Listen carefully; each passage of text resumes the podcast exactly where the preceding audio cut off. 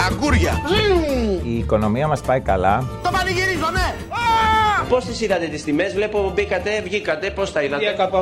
Πώς τα είδατε. Όπως. Μην γκρινιάζετε όλη την ώρα. Αν ακούς το τηλέφωνο του αλλού, τις τηλεφωνικές συνδιαλέξεις του αλλού, το πρώτο πράγμα που πρέπει να κάνεις είναι να πας στον γιατρό σου. Άρα θεωρώ πρώτα απ' όλα λοιπόν αυτόν που παρακολουθεί πρώτα απ' όλα βαθιά άρρωστο και μετά και ηλίθιο. Μην τον πω και μαλάκα δηλαδή. Κατά κυριολεξία αυτός που παρακολουθεί είναι μαλάκας. Τι έγινε, παιδιά. Μας την παίζανε. Γεια σας, παιδιά. Γεια σας, κορίτσια. Είσαι ο Μέση της πολιτικής, πάρ' το χαμπάρι. Ο Μέση της πολιτικής είσαι. Δεν παίζεσαι. Με τίποτα δεν παίζεσαι. Ρε παιδί μου, Κυριακό, μην καταλαβαίνεις τίποτα. Everyday μαλακία. Everyday μαλακία. Ένα πράγμα μπορώ να σας πω. Η δικιά μας κυβέρνηση, η δικιά μου κυβέρνηση, θα είναι με κυβέρνηση των Αρίστων. Δεν θα είναι με κυβέρνηση Τουρλού. Καλά, τέτοια κυβερνησάρα που έχουμε στην Ελλάδα, ούτε στον ύπνο μας. Το χωρίς γραβάτα, το ανοιχτό πουκάμισο. Ήταν κάτι που θα σας στέριαζε ίσως. Αυτό είναι μια πολύ καλή ερώτηση. Πες μου το καλύτερο πράγμα που έχεις ακούσει για σένα. Ότι είμαι ειλικρινής και συνεπής. Hello! Κάντε καμιά δημοσιογραφία της προκοπής και μη λέτε ότι να είναι. Γεια σας. Είναι Παρασκευή σήμερα, καθίστε να δω στο κινητό, 6 Ιανουαρίου. Να δω την ημερομηνία ήθελα να δω. Λοιπόν, 6 Ιανουαρίου και γιορτάζουμε τα φώτα. Αργία σήμερα για σας.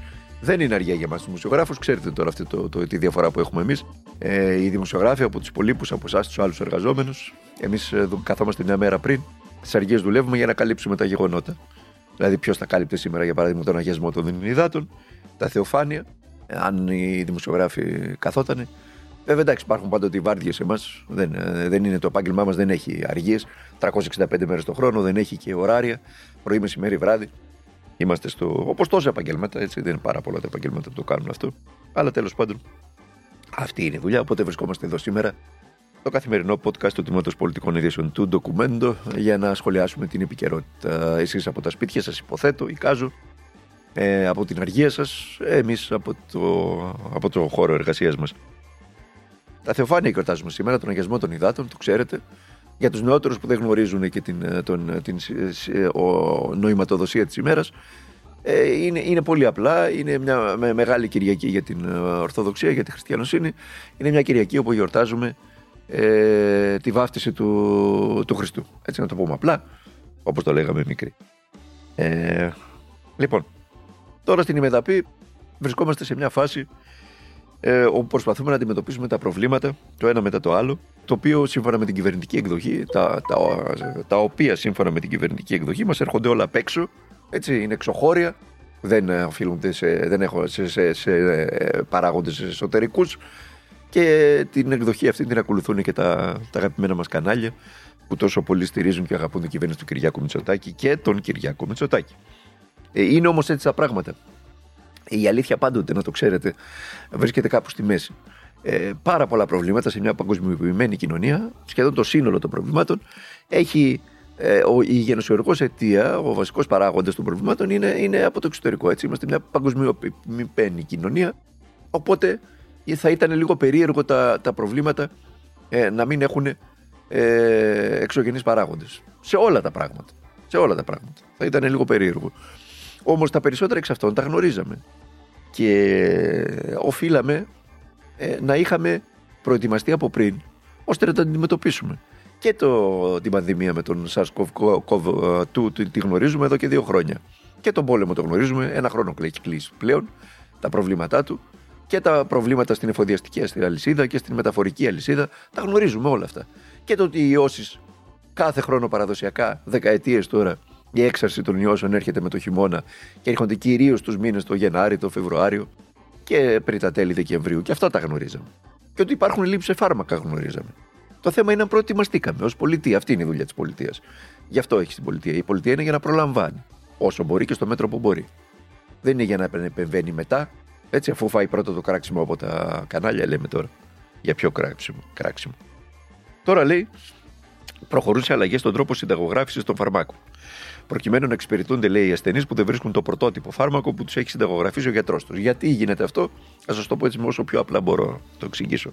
Διότι οι γιατροί έχουν δικαίωμα να συνταγογραφούν την εμπορική ονομασία του φαρμάκου σε ποσοστό 15%. Στις υπόλοιπες συνταγές θα πρέπει να συνταγογραφούν, να αναγράφουν μόνο τη δραστική ουσία για τα γενώσιμα δηλαδή, έτσι, για να μπορεί ο φαρμακοποιός να τους δώσει γενώσιμα. Όταν όμως αυτό το 15% πάει στα ράφια και δεν υπάρχει η εμπορική ονομασία, δεν υπάρχει δηλαδή το φάρμακο, το γνήσιο της, με την εμπορική το ονομασία της μεγάλης φαρμακευτικής, τότε ο φαρμακοποιός δεν μπορεί να τους δώσει ένα γενώσιμο το οποίο έχει το ίδιο συστατικό, έτσι, ή αντίστοιχο, γιατί η συνταγογράφηση αφορά την εμπορική ονομασία. Τώρα λέει θα προσπαθήσουν να το αλλάξουν αυτό για να διευκολύνουν τους πολίτες. Η πρώτη αιτία, πάντως να το ξέρετε, της παγκόσμιας έλλειψης φαρμάκων είναι η παγκοσμιοποίηση. Δεν ανήκω στους ανθρώπους που θεωρούν την παγκοσμιοποίηση το μεγαλύτερο δεινό και βλέπουν πίσω από εκεί διάφορες ψεκασμένες θεωρίες, τον Τζορτζ Σόρος και τα λοιπά. Δεν ανήκω σε αυτούς, έτσι. Αλλά από την άλλη δεν ανήκω και στους θειασότες της παγκοσμιοποίησης, έτσι όπως εξελίσσεται σήμερα. Το πρόβλημα λοιπόν, ξέρετε ποιο είναι, ότι σχεδόν όλες οι μεγάλες φαρμακοβιομηχανίες στον πλανήτη και στην Ευρώπη, έτσι που μας αφορά εμάς, βγάλαν τα εργοστάσια τους σε τρίτες χώρες λόγω της παγκοσμιοποίησης. Δηλαδή σε ποιες χώρες? Στις χώρες οι οποίες έχουν πολύ φτηνό, για παράδειγμα, εργατικό δυναμικό. Έτσι. Στην περίπτωση των φαρμακοβιομηχανιών, σχεδόν το 80% των δραστικών ουσιών παράγεται στην Κίνα και στην Ινδία. Καταλαβαίνετε γιατί. Είναι οι δύο χώρες με το μεγαλύτερο πληθυσμό, δισεκατομμύρια κατοίκους, και συνεπώς υπάρχει μεγάλη φτώχεια, τεράστια φτώχεια και πολύ φτηνά εργατικά χέρια. Δηλαδή, με ένα κομμάτι ψωμί μπορείς να λειτουργήσεις εκεί εργοστάσια και να παράγεις με τα προϊόντα σου, τις πρώτες σου ύλες, και εσύ μόνο να κρατάς το brand name στην Ευρώπη, εκμεταλλευόμενος τη δυστυχία των ανθρώπων αυτών και των χωρών αυτών και τη φτώχεια τους. Όμως αυτό προκαλεί ένα τεράστιο πρόβλημα. Όταν το 80% της παραγωγής, της παγκόσμιας παραγωγής, γίνεται σε δύο χώρες, καταλαβαίνετε ότι αν προκύψουν προβλήματα, για παράδειγμα με την εφοδιαστική αλυσίδα, αν προκύψουν προβλήματα με τη μεταφορική αλυσίδα, έρχεται όλο το σύστημα και κάθεται. Αυτή είναι η παγκοσμιοποίηση. Στην Ελλάδα όμως, που λέμε ότι φταίνε για όλα οι εξωγενείς παράγοντες, το πρόβλημα, προσέξτε, δεν είναι η Ινδία και η Κίνα. Το πρόβλημα είναι το κέρδος. Η βασικότερη αιτία των ελλείψεων στην Ελλάδα, σε συνολικά 232 κωδικούς, είναι η βάση της νομοθεσίας, λένε οι θύνοντες, χαμηλή τιμή. Ισχύει. Επειδή όμως υποχρεώνονται οι φαρμακοβιομηχανίες να πουλούν σε χαμηλή τιμή την Ελλάδα, τι κάνουν αυτές? Προτιμούν να εξάγουν το φάρμακο σε χώρες όπως για παράδειγμα η Γερμανία σε πολλαπλάσια τιμή, ώστε να βγάζουν διπλάσιο, τριπλάσιο, τετραπλάσιο πολλές φορές κέρδος. Αυτό λοιπόν είναι το πρόβλημα. Το κέρδος είναι ο νούμερο ένα λόγος που δεν έχουμε φάρμακα. Και η λύση, λένε τώρα οι θύνοντες, είναι να αυξηθούν οι τιμές. Τι να κάνουμε δηλαδή? Να αυξήσουμε τις τιμές των φαρμάκων εδώ στην Ελλάδα, να τις κάνουμε σχεδόν ίδιες με τη Γερμανία, ώστε να μην μπορεί πλέον ο φαρμακοβιομήχανος, ο Έλληνας, να εξάγει το φάρμακό του στη Γερμανία, και έτσι να μην υπάρχουν ελλείψεις στην ημεδαπή αγορά. Προσέξτε τώρα εδώ. Αν κάποιος λοιπόν υποθέσει, να κάνουμε ένα πειθωτικό ερώτημα και να πούμε ότι η λύση είναι αυτή, δεν γίνεται αλλιώς. Ζούμε σε μια παγκοσμιοποιημένη κοινωνία, αφού μπορεί η φαρμακοβιομηχανία ελληνική να εξάγει σε πενταπλάσια τιμή το προϊόν της, γιατί θα πρέπει να το αφήσει εδώ στην Ελλάδα? Αν λοιπόν δεχτούμε ως αξίωμα την παλιανθρωπιά και την παντελής έλλειψη ηθικής στην αγορά, στην οικονομία της αγοράς, που δεν τους ενδιαφέρει καθόλου τους φαρμακοβιομήχανους, αν εδώ ας πούμε τα παιδιά τα ελληνόπουλα δεν έχουν, για παράδειγμα, αντιβιωτικά για τη γρίπη, αφού κερδοσκοπούν βγάζοντας τα έξω. Αν το δεχτεί λοιπόν αυτός κανείς, θα πεις, προκύπτει εδώ η μεγάλη απορία. Δηλαδή στα πάντα θα εξομοιωθούμε, σε ό,τι αφορά δηλαδή τις τιμές, το κόστος, θα εξομοιωθούμε με χώρες όπως είναι η Γερμανία, όπως είναι η Ολλανδία, όπως είναι η Δανία, όπως είναι η Ιρλανδία, σε χώρες της Βόρειας Ευρώπης. Στο μόνο το οποίο δεν γίνεται καμία συζήτηση για εξίσωση είναι η μισθή μας. Δηλαδή, θα αγοράζει ο Γερμανός πολίτης που παίρνει 1.600 ευρώ κατώτατο μισθό το φάρμακο στην ίδια τιμή με τον Έλληνα που παίρνει 700 ευρώ κατώτατο μισθό. Και θα βγαίνουν μετά όλοι οι δημοσιογράφοι και όλα τα κανάλια να μας λένε ότι είναι καταστροφή η αύξηση μισθών στην Ελλάδα. Αυτό το έργο παίζεται χρόνια τώρα. Εξίσωση στους μισθούς, ούτε λόγος. Μόνο εξίσωση στις τιμές. Τίποτα άλλο. Το σούπερ μάρκετ έχει ήδη φτάσει να είναι ίδιο με όλες τις βορειοευρωπαϊκές χώρες. Μην σας πω ότι είναι και ακριβότερο. Η βενζίνη είναι ακριβότερη από τις περισσότερες ευρωπαϊκές χώρες. Το ρεύμα είναι και αυτό ακριβότερο από τις περισσότερες ευρωπαϊκές χώρες. Στη χονδρική είναι το πιο ακριβό, που και πάλι στη χονδρική εμείς την πληρώνουμε την επιδότηση. Δηλαδή οι εταιρείες κερδοσκοπούν έτσι κι αλλιώς με δικά μας λεφτά. Απλά στη λιανική το φέρνουν σχεδόν λίγο πάνω από το μέσο όρο των ευρωπαϊκών χωρών. Δηλαδή, στα ενίκια έχουμε φτάσει να είμαστε ακριβώς το ίδιο. Δηλαδή, ξέρετε τι έχει γίνει τα τελευταία 12 χρόνια. Έχουν γίνει οι τιμές οι ίδιες με όλες τις χώρες της Ευρώπης, αν όχι πιο ακριβές, εδώ στην Ελλάδα, και οι μισθοί μας έχουν μείνει στον πάτο της Ευρώπης. Μόνο η Βουλγαρία μας ξεπερνά. Πώς θα το αντέξει ο Έλληνας αυτό? Του κόπηκαν τα δώρα, του κόπηκαν οι συντάξεις, του κόπηκαν οι μισθοί. Πώς θα το αντέξει ο Έλληνας αυτό? Αυτό είναι το νούμερο ένα πρόβλημα. Να δεχτούμε εμείς να τα αυξήσετε τα φάρμακα. Αυξήστε όμως και τους μισθούς μας στο ύψος των Γερμανών. Λοιπόν, αυτά ακούγονται στη μητσοτακική επικράτεια. Αυτά ακούγονται. Συνεχώς. Αυτές οι ανοησίες, οι ιδεολειψίες των νεοφιλελεύθερων ακροκεντρών μητσοτακικών. Πάμε να συνεχίσουμε με την επικαιρότητα. Αξιολογώντας την λοιπόν, την επικαιρότητα, να σταθώ στη δρυμία κριτική για την απόδοση της δικαιοσύνης στην Ελλάδα με βέλη και κατά του εισαγγελέα του Αριοπάγου Σίδωρου Ντογιάκου που ασκεί η γερμανική εφημερίδα η γνωστή ΤΑΖ. Tages Zeitung, αν τη λέω καλά στα γερμανικά. Δεν τη λέω και τόσο καλά στην προφορά μου, αλλά τέλος πάντων αυτή. Τι γράφει η εφημερίδα? Οι πελατειακές σχέσεις, ο νεποτισμός και η διαφθορά ανθούν στην Αθήνα, όπως συνέβεται πάντοτε, γράφει η εφημερίδα. Στο δίκτυ διαφθοράς του Οργανισμού Διεθνής Διαφάνεια, η Ελλάδα κατατάσσεται μόλις την 58η θέση παγκοσμίως, πίσω από τη Ρουάντα και τη Σαουδική Αραβία. Αυτό δεν είναι σύμπτωση, επισημαίνει χαρακτηριστικά το δημοσίευμα.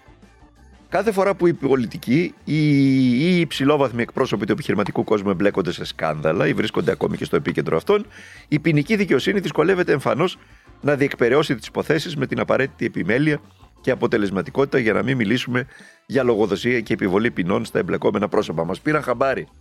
Μας πήραν χαμπάρι, Κυριάκο. Μας πήρανε χαμπάρι. Σε σένα το λέω, Κυριάκο μου, και στα κανάλια που σε στηρίζουν. Μας πήρανε χαμπάρι παντού. Ακόμα και στην περίπτωση των πιο σοβαρών κατηγοριών, λέει η ΤΑΖ, όπως η κατασκοπία, το ξέπλυμα χρήματος, η διαφθορά μεγάλης κλίμακας, οι έφοδοι δεν πραγματοποιούνται καθόλου ή πραγματοποιούνται μόνο μετά από μήνες ή χρόνια, αφότου οι υποθέσεις έχουν έρθει στο φως της δημοσιότητας. Είναι για γέλια και για κλάματα πραγματικά. Και μάλιστα αναφέρεται και ως παράδειγμα η αθώση των εμπλεκομένων στο σκάνδαλο της Siemens, που είναι και οι Γερμανοί, δηλαδή ο Χριστοφοράκος, έτσι καταλαβαίνετε, λόγω παραγραφής του εγκλήματος μετά από 16 χρόνια. Δηλαδή δεν μας τίνουν βρέχη, Κυριάκο. Δεν μας τίνουν βρέχη.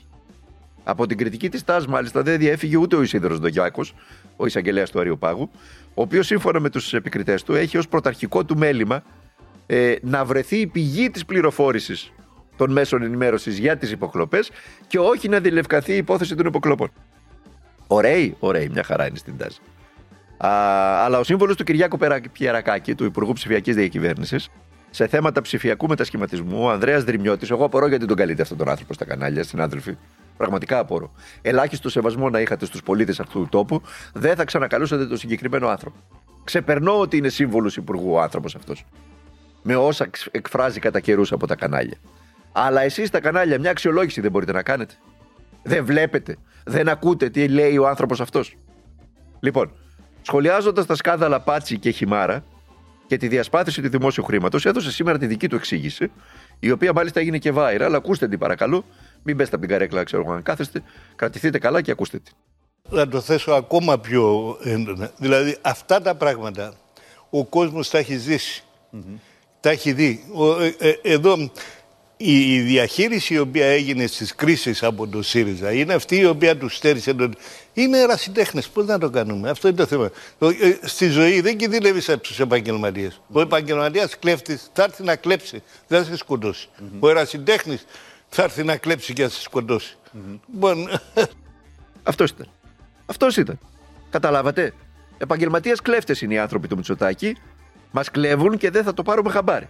Γιατί είναι επαγγελματίες στην κλεψιά οι άνθρωποι. Οι άλλοι του ΣΥΡΙΖΑ, είπε ο κ. Δρυμιώτης, είναι ερασιτέχνες. Ερασιτέχνες είναι. Πάνε να αμφισβητήσουν την κλεπτοκρατία στην Κολομβία των Βαλκανίων. Και ο δημοσιογράφος δίπλα επιδοκιμάζει με επιφωνήματα. Δεν υπάρχουν λόγια. Δεν υπάρχουν λόγια για να σχολιάσει κανείς το μέγεθος της διαφθοράς σε αυτόν τον τόπο. Είμαστε τόσο διεφθαρμένοι που η διαφθορά διεκδικεί στοιχεία κανονικότητας πλέον. Δεν έχω κανένα πρόβλημα οι διεφθαρμένοι να βγαίνουν στα κανάλια και να διαφημίζουν τη διαφθορά τους ως στοιχείο της επαγγελματικής τους, ως στοιχείο στο βιογραφικό τους. Ότι εγώ είμαι κλέφτης, Αλλά είμαι καλός κλέφτης, επαγγελματίας. Θα επιλέξει εμένα. Όχι τον άλλον, που είναι ερασιτέχνης. Αυτά. Μη σας συγχύζω τώρα, χρονιάρα μέρα, δεν υπάρχει λόγος. Στο μέτωπο της Ουκρανίας, σε ισχύ τέθηκε σήμερα, Παρασκευή, η μονομερής κατάπαυση του πυρός σε ολόκληρη τη γραμμή επαφής. Δεν νομίζω ότι θα τηρηθεί. Η Ουκρανία έτσι κι αλλιώς δεν τη δέχτηκαν. Τώρα, αν ψάχνετε να βρείτε το λόγο για τον οποίο οι Ρώσοι έθεσαν σε ισχύ αυτή την μονομερή κατάπαυση πυρών, όπως μετέδωσε το κρατικό ρωσικό πρώτο κανάλι, η οποία θα ισχύσει και για αύριο, 7 Ιανουαρίου, είναι για τον εορτασμό των Χριστουγέννων των Ορθόδοξων στην Μόσχα, στη Ρωσία και στην Ουκρανία, έτσι. Γι' αυτό το λόγο αποφάσισαν αυτή την εκεχηρία. Τι να σας πω τώρα, εγώ τα έχω πει 100.000 φορές ότι ακόμα δεν φαίνεται πουθενά στον ορίζοντα διεθνής προσπάθεια αποκλιμάκωσης και να μπορέσουν να καθίσουν το τραπέζι των διαπραγματεύσεων οι δύο πλευρές. Από πουθενά δεν φαίνεται. Ο πόλεμος συμφέρει τους πάντες, κερδίζουν όλοι, έτσι, εκτός από τους πολίτες. Όλοι οι πολίτες κερδίζουν, οπότε δύσκολα τα πράγματα. Να κλείσουμε με ένα ποίημα αυτή τη φορά. Είναι από την Κική Δημουλά. Η ίδια το απαγγέλει, δεν χρειάζεται να πω κάτι παραπάνω. Ακούστε το, έτσι για το γεια σας. Καλά να περάσετε σήμερα την εορτή των Θεοφανίων. Καλά να περάσετε και το Σαββατοκύριακο που έρχεται. Εμείς θα τα ξαναπούμε μαζί από τη Δευτέρα. Μέχρι τότε να είστε καλά, να προσέχετε τον εαυτό σας, να προσέχετε τους οικείους σας, να τους μιλάτε για τα πάντα και να αγωνίζεστε για τα πάντα. Καινούργιες θεωρίες. Τα μωρά δεν πρέπει να τα αφήνετε να κλαίνε. Αμέσως να τα παίρνετε αγκαλιά. Αλλιώς υπόκειται σε πρόωρη ανάπτυξη το αίσθημα εγκατάλειψης, ενηλικιώνεται αφύσικα το παιδικό τους τραύμα, βγάζει δόντια, μαλλιά, νύχια, γαμψά μαχαίρια.